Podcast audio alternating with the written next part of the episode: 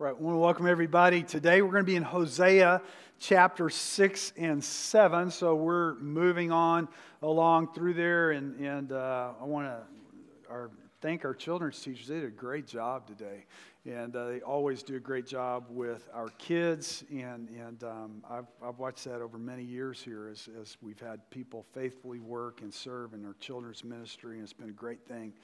Um, and, and also our youth stuff a couple of weeks ago, our Youth Sunday, that was a great day. Um, Roy and Amy have done a great job working with our young people and preparing them to lead in worship and, and doing other things as well with our youth group.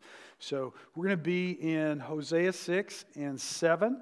And as we come into that, um, the, the first three verses in the um, god invites us to be reconciled to him. As, as we begin coming in in hosea 6 1 through 3 these verses they're an invitation from yahweh for the people to return to him to come back into a relationship with him. He's a reconciling god. God is a god who is reconciling or working to fix our broken relationship. And whenever any relationship is broken, it requires forgiveness in order for it to be restored. For instance, if someone offends you, you have to forgive them in order for that relationship to be restored. And they also have to make a response towards you in that. And, and this is what God is doing here. He's extending forgiveness to the people, He is offering that to them. He's punished them for the rebellion in verse 1, and now he's extending grace to them and inviting them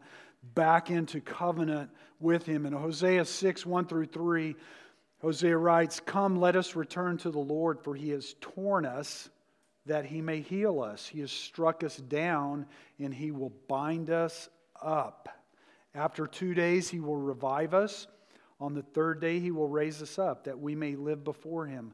Let us know, let us press on to know the Lord. His going out is sure as the dawn. He will come to us as the showers, as the spring rains that water the earth. So, as Hosea comes in, he's saying, in light of everything up to this point um, in Hosea, what, what we have here is this amazing display of God's grace and mercy towards the people. He's not giving up on, um, on them, and Hosea is calling them to respond to God's grace.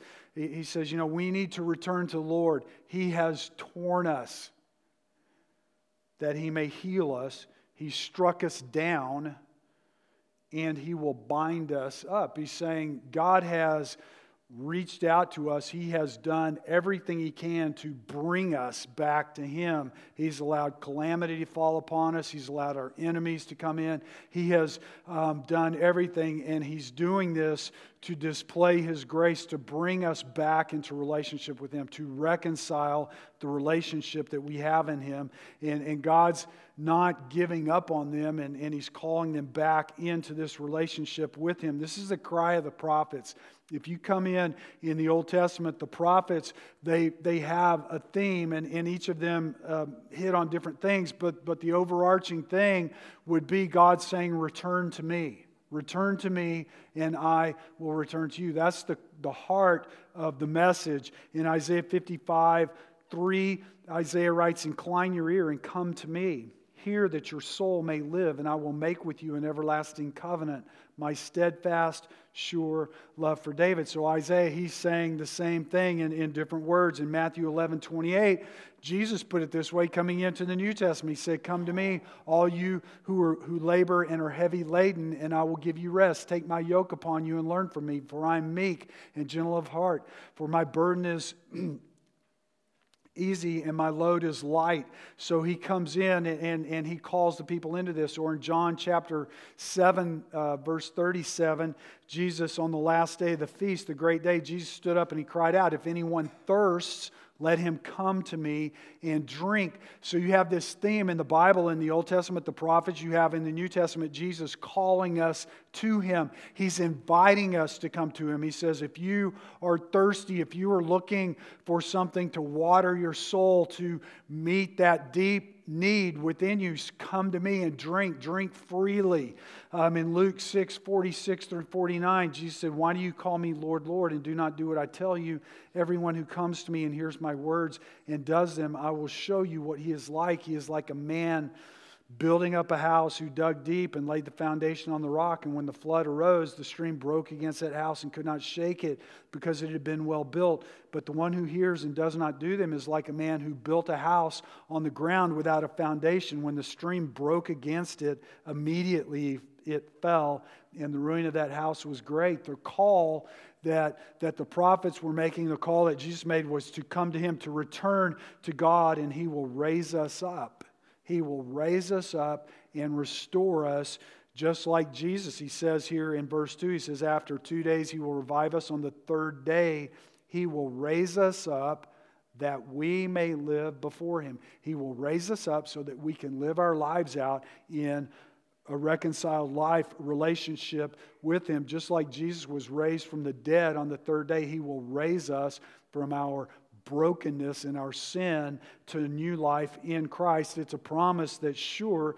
And Jesus comes to us and he invites us to be reconciled to him and to be in a relationship with him, just as God invited the people of Israel to be reconciled to him, to be made right with him, to walk with him. Interesting in verse 2 here, this um, on the third day he will raise us up. You say, who's he talking about? Well, he's one, he's talking about Ephraim, but he's also speaking here about Christ. It's, it's something that we will see fulfilled in the New Testament. We see in 1 Corinthians 15, 3 and 4, Paul alludes to it. He said, For I delivered to you as of first importance what I also received that Christ died for our sins in accordance with the scriptures, that he was buried, that he was raised on the third day in accordance with the scriptures. So, Paul is writing back, he's talking about the scriptures, and this is the most likely the reference he's speaking of here is in Hosea chapter 6, verse 2, that, that we see that, and, and we're seeing that God is inviting us into this relationship with him. He, just as he invited the people of Israel to come and to know him. He invites us today. He pursues us and invites us to know him. And then in verses 4 through 11, we see that sincere faith is a visible display. It, it moves on that when our faith is real, people can see it. It's a, it's a display for the world to see. It affects our actions, it affects the way we live, it does something within us. Um, God's question, he begins in verse 4. He says, What shall I do with you, O Ephraim? What shall I do with you, O Judah? Your love is like a morning cloud, like the dew that goes early away. He said, Look, your, your love is just a fleeting thing. Your response to me is something that kind of pops in and pops out. It fades in and fades out. I'm sometimes there in, in your mind, and sometimes in your mind, I'm not. Sometimes I matter to you, sometimes I don't. He is just saying that, that I'm just one thing among many to you. And he says, What am I going to do with you? I mean, what am I going to do with you? I mean, it's that question you don't want your mama asking you. You know, have you ever had your mom? I don't know what I'm going to do with you boys. What am I going to do with you? I, I heard that so many times growing up because I deserved it. Because any, any lady who raises three boys should be given a medal for doing it. But I mean, it, it is. You know, you, you tear things up, you destroy things, you do all manner of crazy stuff, and, and ultimately, just, they just kind of sit there and go, I don't even know. I don't even know what to do with this. I mean, what am I? And this is where God is. This is his exasperation. It's his exasperation with Israel saying, I don't even, I, I mean, I, I, what are you thinking? Where did you come up with this? How did you even get to this point? This is exasperation on the point of God. And you think, well, God can't be exasperated because He's God. Sure, He can. He can just say, you know, how much more can you do? How much further can you go? I am calling you into covenant with me, and, and this is something that's, that's very serious. It's the question you don't want your mama to ask you, you definitely don't want God asking you. because that's even worse. Way, way, way worse. And, and he's saying this is serious. He's expressing his frustration with them, and then he's going to lay out his reasoning and the requirements of this covenant. So, as, as we look at this, Hosea's goal is not to make them better people. His goal is not to make them sin less. That's not the goal. That is not the point. That's not where he's going with it. That's not what it means to follow Jesus, doesn't mean that I learn to control my sin or that I learn to control my behavior or any of those things. That's not what Christianity is about. It's not behavior modification. It's changing a desire inside of us. It is changing us in a way that moves us to God. His goal was a fundamental heart change that would result in the, the word that, that's translated out there is Hesed. Hesed, it's a covenant love. He says, For I desire steadfast love and not sacrifice, the knowledge of God rather than burnt offerings. This is what he's saying in here. So he comes in in verse 5. He says, Therefore, I have hewn them by the prophets, I have slain them by the words of my mouth, and my judgment goes forth as the light. For I desire steadfast love and not sacrifice, the knowledge of God rather than burnt offerings. But like Adam, they transgressed the covenant. There they dealt faithless, faithlessly with me. Gilead is a city of evildoers, tracked with blood, as robbers lay in wait for a man. So the priests band together. They murder on the way to Shechem. They commit villainy. In the house of Israel, I have seen a horrible thing. Ephraim's whoredom is there. Israel is defiled. For you, O Israel, a harvest is appointed. Now, you come in there and, and, you look, there's a lot of stuff going on here, but, but the thing to key in here is this covenant love, the steadfast love. I desire steadfast love and not sacrifice, the knowledge of God rather than burnt offerings. He's saying, as we come in and look, the uh, one way, uh, when we did the Ruth series, the commentator on Ruth that, that I'd studied a lot, he said Hesed is one of those Hebrew words whose meaning cannot be captured in one English word. This is a strong relational term that wraps up in itself an entire cluster of concepts, all the positive attributes of God love, mercy, grace, kindness, goodness, benevolence, loyalty, covenant faithfulness. In short, that quality that moves a person to act for the benefit of another without respect to the advantage it might bring to the one who expresses it. It, it means that I am loving even though it may cost me something. I'm not worrying about what it's going to cost me. I am expressing kindness towards someone regardless of that. I am acting in a way that is expressing all of these things and I'm not thinking, what will it bring to me, or what will it give to me, or what will it cost me? I'm doing it out of love, out of covenant love, is, is what we see. And, and you might see that Ruth and Boaz, they express this towards one another. When you see this, you see Ruth loving a mother in law who can do nothing for her, who will actually cost her in the long haul if things don't go well. You are looking at Boaz who loves someone, who shows grace and mercy to someone when he has nothing to gain from it. And so as, as we come in there, this is what Hosea is saying. He's, he's saying, God is saying, I desire steadfast love. I desire hesed, not sacrifice, the knowledge of God or intimacy with me rather than burnt offerings. It's not just an Old Testament thing, it's what God has called us to from the very beginning. Jesus. put it this way in Matthew 9 10 through 13. It says, And as Jesus reclined at the table in the house, behold, many tax collectors and sinners came and were reclining with Jesus and his disciples. And when the Pharisees saw this, they said to his disciples, Why does your teacher eat with tax collectors and sinners? But when he heard it, he said, Those who are well have no need of a physician, but those who are sick. Go and learn what this means. I desire mercy and not sacrifice. For I came not to call the righteous, but sinners. The scribes and the Pharisees they said, Look, man, this looks bad. This looks really bad. You can't hang out with these people if you want to be a religious leader. You can't be around this type of person. You can't be stained by them. And Jesus said, What's wrong with you? This is why I came. I came for those who need healing, not for those who think they're fine. I came for those who are in need of redemption. And when the disciples were eating grain on the Sabbath, he said the same thing in Matthew 12, 7. And he said, And if you had known what this means, I desire mercy and not sacrifice, you would not have condemned the guiltless. Jesus said, You wouldn't have done this.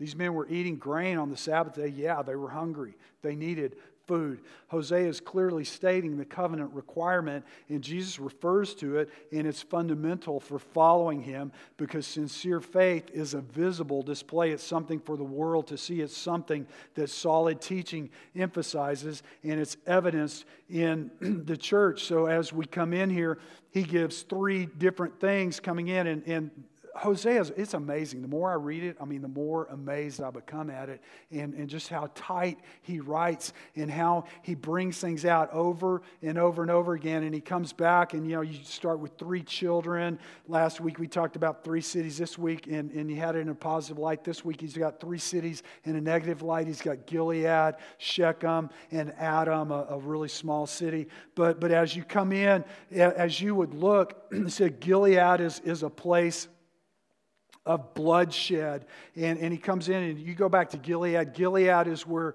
Jacob had fled from Laban, and he takes his wives, um, Rachel and Leah, and all the children and all the, the uh, flocks and everything else. And Laban, this is where he catches up with him. This is the same place where Jacob tries to figure out what am I going to do with my brother Esau. He was out for my blood when I left. Now it's, I think, 21 years later. I'm coming in. What's going to happen? And he splits the family up and he sends, you know, his, his least favorite wife first.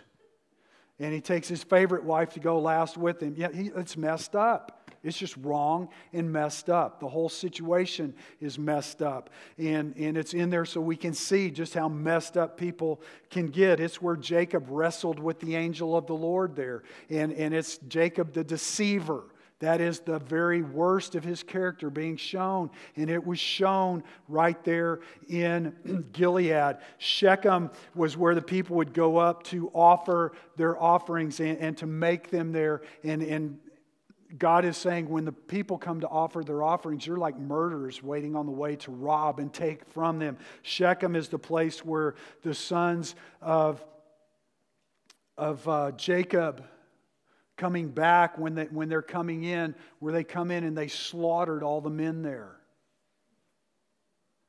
And Jacob said, You've made me a stench. To, uh, Joseph said, Jacob said, You've made me a stench to the people and coming in there. So it's you've, you've got these things going on. So we had the patriarchs at their best. Now we've got the patriarchs at their worst. And it's coming in as saying that, that faith is something that's to be on display. Uh, an illustration of this would be a guy named William Wilberforce. William Wilberforce was in the uh, 18th century, in the 1700s, and, and he was in Parliament in Britain, and, and he served there for many years. And his driving desire as he served his God in government was that he would end the slave trade, that the slave trade would be outlawed in Europe. It was an interesting thing because his convictions his faith propelled him to lead the abolitionist campaign. And Christianity in England was at a very low point. It wasn't high,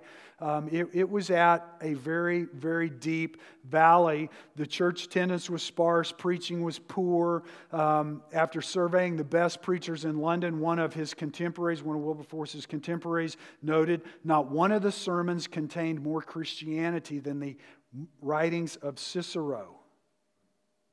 And in other words, they'd left the Word of God. They were just talking about social issues and the, the things of the day and how to feel good, how to get healthy, wealthy, and prosperous, and all kinds of stupid lies. They had gone totally inside. And, and he said, um, Wilberforce, his, his passionate faith was seen as religious fanaticism. And he said, if to be feelingly alive to the sufferings of my fellow creatures is to be a fanatic, I am one of the most incurable fanatics ever permitted to be at large. And, and if you, you want to know, there's a movie called Amazing Grace. and um, it, uh, it, it chronicles his life and, what he did. And before he died, they actually did vote to abolish slavery in Europe. So it, it, was an amazing thing. But, but coming in, why? Because Jesus transforms us. When we meet him, when we're sincere in our faith, sincere in our convictions, he changes us. We're no longer on the hunt for the vulnerable, for what we can get out of things, but instead we're looking to show mercy and steadfast love, to have the knowledge of God, and he puts that on display for the world to see. In 2 Corinthians 2:14, Paul put it this way, he said, "But thanks be to God who in Christ always leads us in triumphal procession and through and and through us spreads the fragrance of the knowledge of him everywhere." Says that, that as we go, we're a spectacle for the world to see. And then in verses, uh, in the very last part of verse 11, the, the last phrase of it, um, through the end of chapter 7, we see that um, sincere faith requires resolve. Not only does sincere faith uh, become a visible display for the world to see. It requires resolve. It requires us stepping in and leaning in to it because healing and restoration come after sin is revealed. When sin is revealed to us, then we can move to healing and restoration. Then we can move into a right relationship with God. It's after we're exposed, it's after everything in our lives is made bare, not only before God because He knows all things, but it's laid bare to us when we see ourselves as we are. When we see our separation, when we see our brokenness before God, then we can repent. That's called re- conviction. It's also called conviction. In, in the very last phrase there, he says, When I restore the fortunes of my people. Think about this. In the midst of everything Hosea, look, when you read Hosea, it's doom and gloom. On, on a surface reading of it, it's just doom and gloom. It's everything that's going to happen bang, bang, bang, bang, bang. But then when you read it a little more, and you read it again and again and again, you start to see things popping up, and you see everything that these people have done against God. And then God says, When I restore you, when I restore the fortunes of my people, God is saying, You know what? I'm still on the hunt, I'm still in it. I'm still going to redeem my people. I'm still offering my grace and mercy to people. And, and he comes in, he says in 611 through 7 2, he says, When I restored the fortunes of my people, when I would heal Israel, the iniquity of Ephraim is revealed and the evil deeds of Samaria, for they deal falsely. The thief breaks in and the bandits raid outside, but they do not consider that I remember all their evil. Now their deeds surround them They are before my face. God says, I see it, I know it, it's there. They think it's not, but I have a plan and I have a purpose. So Hosea, he comes in and he uses, just like he had three cities, he has three metaphors that he uses here. And, and these three metaphors are all about not doing what is required as a follower of God. They're all about what didn't happen. And um, he begins with a baker, and, and he goes in here and, and he says, he says they are all they are all adulterers.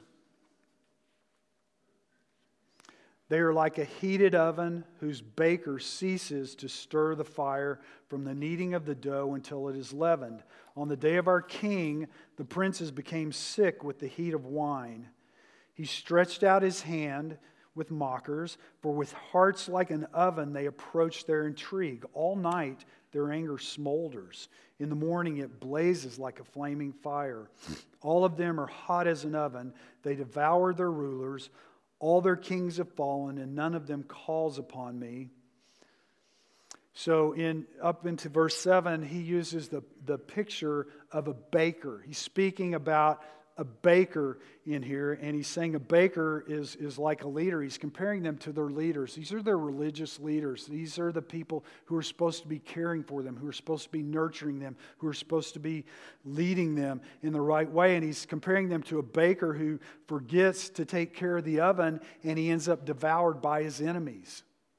He, um, he should be staying up at night and maintaining the fire in there. If the guy's the baker, especially he's the baker, say inside the palace, in the king's palace, you would stay up and you would keep your fire going so that you could have the ovens prepared in the morning when you need to cook the bread, when you need to bake the bread. And, and you would be in there doing things that um, should be done, but instead the oven ends up he ends up being devoured by his enemies. He said, instead of the fire going out, this fire rages hotter and hotter and hotter until it just consumes everything. He's been spending his energy, it says, on the day of our king and princes, he became sick with the heat of wine. In other words, he became so drunk that he was sick. He was no longer able to do what he was supposed to do. And he's been spending his energy on drink instead of caring for the people. So you see that. The second metaphor he uses is, um, is like a cake unturned. A cake unturned. It's like a cake unturned. I, have you ever had a cake turned? I mean, of course you have a pancake. He's frying the bread, and it's a pancake. I thought, for the life of me, I thought a cake unturned, you know. And and um, and and you come in and you look at this. he says it's like a cake unturned. You want your cake flipped. Their their leaders they're so captivated by their culture that they're no longer able to discern their brokenness. He said like a cake that's not turned. Strangers devour his strength, and he knows it not. Gray hairs are sprinkled upon it, and he knows it not. The pride of Israel testifies to his face, yet they do not return to the Lord their God, nor seek him for all this. So he, he talks and he uses this metaphor of this cake, and, and he's saying that they're not able to discern their brokenness. And, and as we come in and, and you look, he's saying, Look, it takes a lot of work to care for my people. You've got to watch over that. And it takes a lot of it in our own lives, in our own household, to spiritually maintain our strength and our vitality and, and our walk with God and what He wants to do in us so that He can put us on display for the world to see and, and to draw a world that's lost and apart from Him to Him. It's, it's like if, if you come in and you, you think about everything that it takes in these, these two metaphors of the cake and, and of the baker and the oven, and, and you come in there and you look at it, it's like, you know, everybody is, is sad in our community because the moose is loose closed. And you know why they closed? Do you know how much work it is to run a bakery? You got to get up at 2 o'clock in the morning. You got to make sure that all the dough's out there and proofing and ready to go. Those donuts don't just miraculously appear at 6 a.m. unless they were made the day before if you didn't get up in the middle of the night. And you got to be there at night and you got to get that stuff out and you got to do it all. And, and it's a lot of work and it's a lot of effort and you've got to do it day in and day out, and you got to come in and, and make those things happen. And this is what this is what Hosea is saying. God is speaking to the people, and He's saying, Look, your life with me, our covenant together, is something that requires close attention. It's of the greatest importance. It's of the greatest necessity. And you have to do that. We have to do that. It's something that requires our attention. It's going back to the metaphor of marriage of Hosea and Gomer. It's saying that that marriage is something that's primary and it requires attention. It requires that two people invest in one another. It requires that they invest in growing closer to one another. It requires that they invest in growing closer to God together. It, it requires that as they spend their lives together, that they walk together in unity and oneness.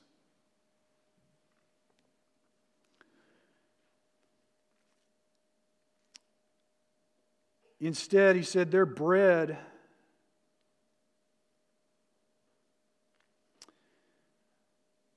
Their bread it's like a cake unturned and he knows it not. Gray hairs are sprinkled upon him. And we think about gray hairs are sprinkled upon him. You know, it's like dropping hairs. No, it's not gray hair in this sense. And it's not saying gray hair is a bad thing. Gray hair was a wonderful thing in their culture.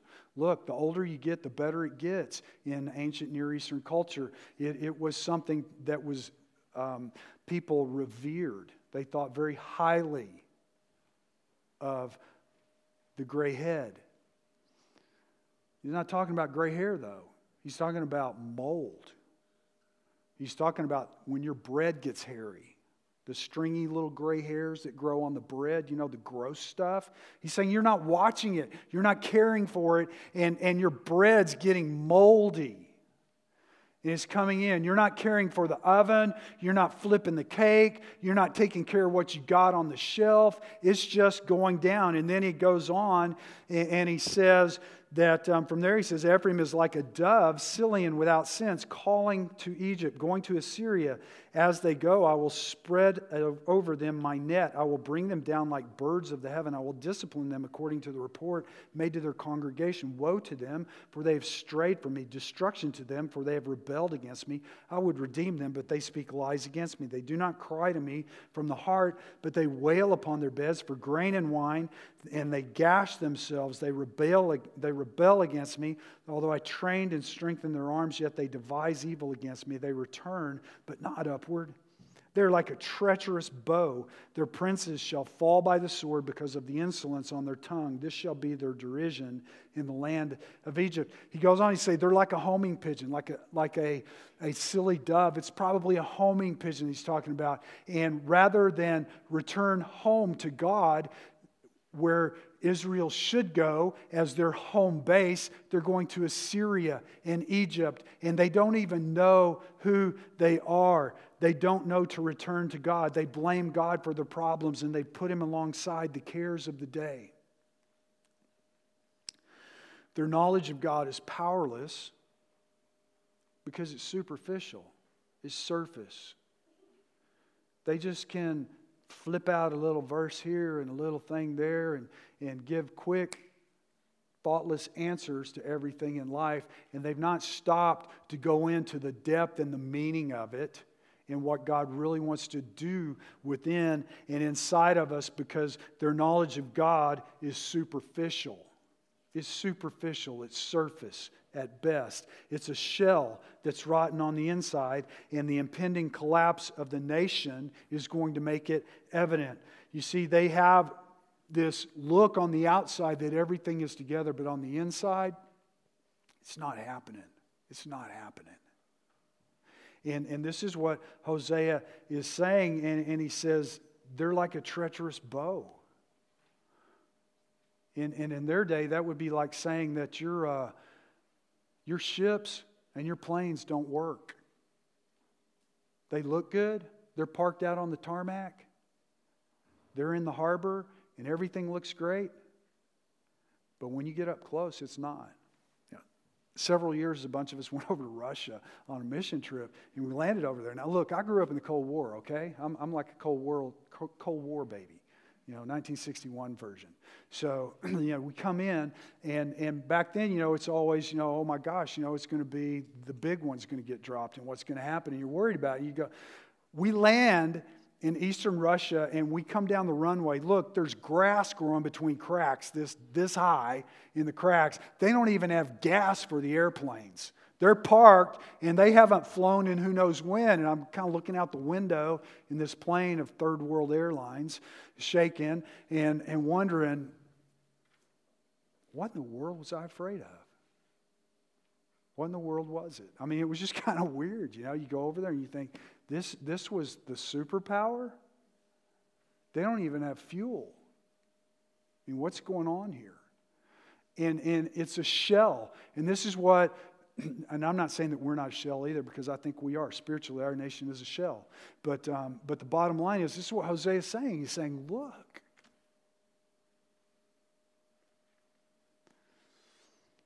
this shall be their derision in the land of Egypt. They're like a treacherous bow. You pull it back and it breaks. You go to grab the string and it's not, not going to hold the arrow. You can't do anything with it. And he says, This is what it has become there. And as we come in and we look, what, what God is calling us to, and, and what we see is that salvation. Salvation requires this faithful, monogamous relationship with Jesus. It's a relationship that supersedes every other thing in your life. It's more important than your relationship with your spouse.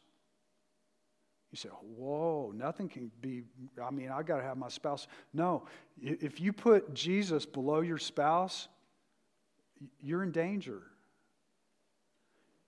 God has to be at the top of everything in our lives.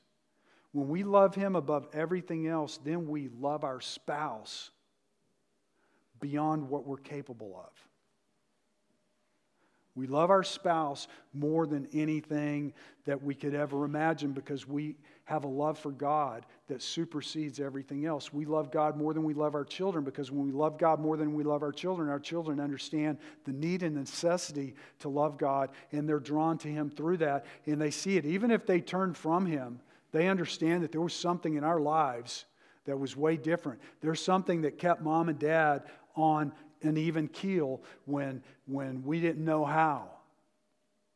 And they come in and they go that. So we have this thing that, that orders the family, and it orders the family by ordering us spiritually, by understanding that we have one Father in heaven, and that we have one faithful groom in heaven, Jesus, and we are the bride of the groom, the church, and, and He is primary in all things. It's a relationship that supersedes all other relationships. Jesus put it this way in John 14, 6. He said, I am the way and the truth and the life. No one comes to the Father except through me. Not only is that for salvation, it's for having a right relationship as well. We don't come to Jesus through stuff, we don't come to Jesus through rituals or anything else. We come to Jesus through a right heart, through mercy and a knowledge of God as we go back. Jesus, God said, I desire mercy and not sacrifice. I desire the knowledge of God rather than burnt offerings. In other words, he's saying, I want everything in this relationship. He's going back, and you can look back and you can see with what happens with Hosea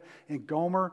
Gomer leaves, leaves Hosea. She wanders off, and the picture is, is that God is buying her back when Hosea goes and buys her back in her shame and her brokenness, and everything is gone and fallen apart. That's the picture of God reaching out to us in the depths of our sin and our brokenness from Him in our rebellion against Him. And He is lifting us up and He's saying that I want this relationship to be what I intended for it to be with me at the first. With me primary, above all else. You see, what the problem is for us is we get distracted by everyday life and we go all in on the wrong things. We get distracted. We have lots of distractions. As a matter of fact, the, the further we advance, the, the wealthier we get, the better we get at everything that we do. What it does is it distracts us in many, many, many ways. It is all so easy to become distracted. For instance, that camera control quit working hello on the live stream and, and it was the thing that moved stuff and, and, and it made it easy for the people working they could punch a button and it would go to wherever it was set to go. And, and it just quit. I mean the devil got it. And and i spent i mean i spent hours greg spent hours and and i would wake up and sometimes i would think about it and that's sick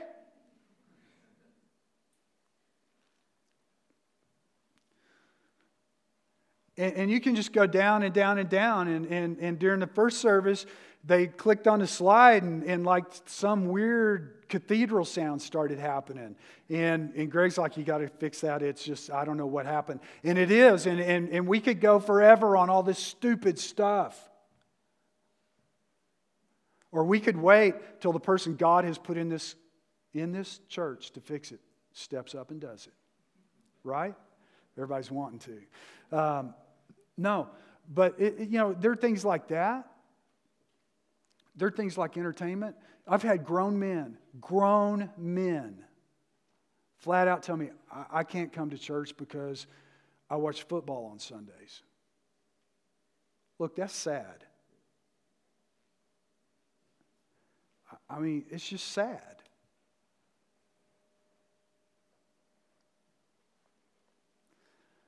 Because what it says is, I would rather worship 22 guys that I want to be on the field, or I want to relive high school through these guys on the field, rather than worship the God who loves me with other people on the journey and being in a community with them. Now, that sounds harsh, but it's true.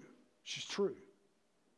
And, and you could insert fishing, hunting, hiking, shopping. Um, you could insert all kinds of stuff in there. Sports. You, you it's really easy. We get caught up in the everyday activities that go on in the things, and, and, we go chase those activities, and we invest our time, we invest our energy, we invest everything that we have, we invest in, in keeping up with the entertainment scene and, and, and keeping up with all the different things that are happening in the world. And what happens is, is we have a, a plethora of knowledge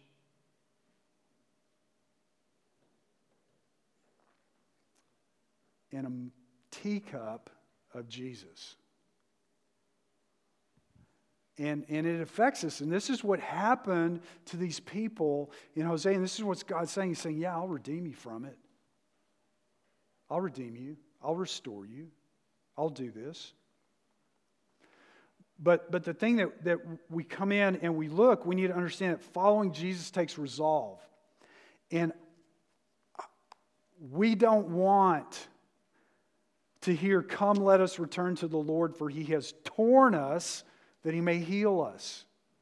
And this is how much God loves us. This is how much He loves His people. He doesn't just turn His back on us. He doesn't just turn His back on us and say, Look, this is a bunch of sinful idiots and I, am done. I've had it. No, He pursues us and He just cranks up the heat. It's like the oven that goes rampant. It's like the cake that's unturned. It's like the hairy mold on your bread. He's saying, I'm going to do something to get your attention. I'm going to draw you back. And He says, So that I can revive you and raise you up so I can bring you back because Jesus says that I am the way and the truth and the life. I am the way to the Father. I am the one that we, he says that he is the one that we will come to, and following Jesus takes resolve. It's easy to forget what matters in the middle of life. Look, it really is. I understand that.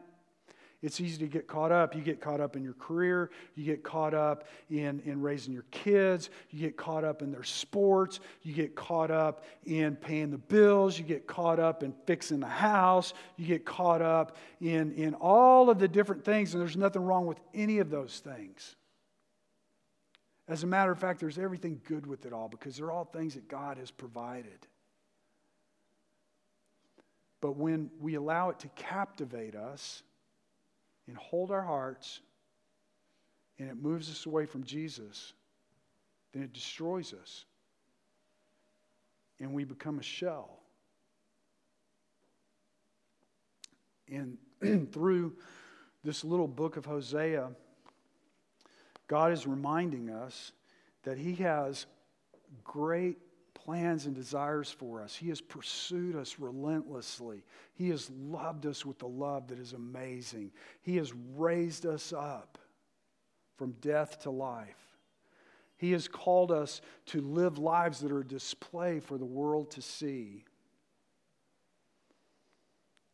And He promises that He will help us through every single day as we walk with Him. He promises to be with us, to give us the strength, but it requires that we put Him first in all things, that we start, that we start off asking for His direction each day, that we start putting Him in first, and then following and ordering our lives around that. And then from there, it becomes an amazing thing. This is what He says when I restore when I restore.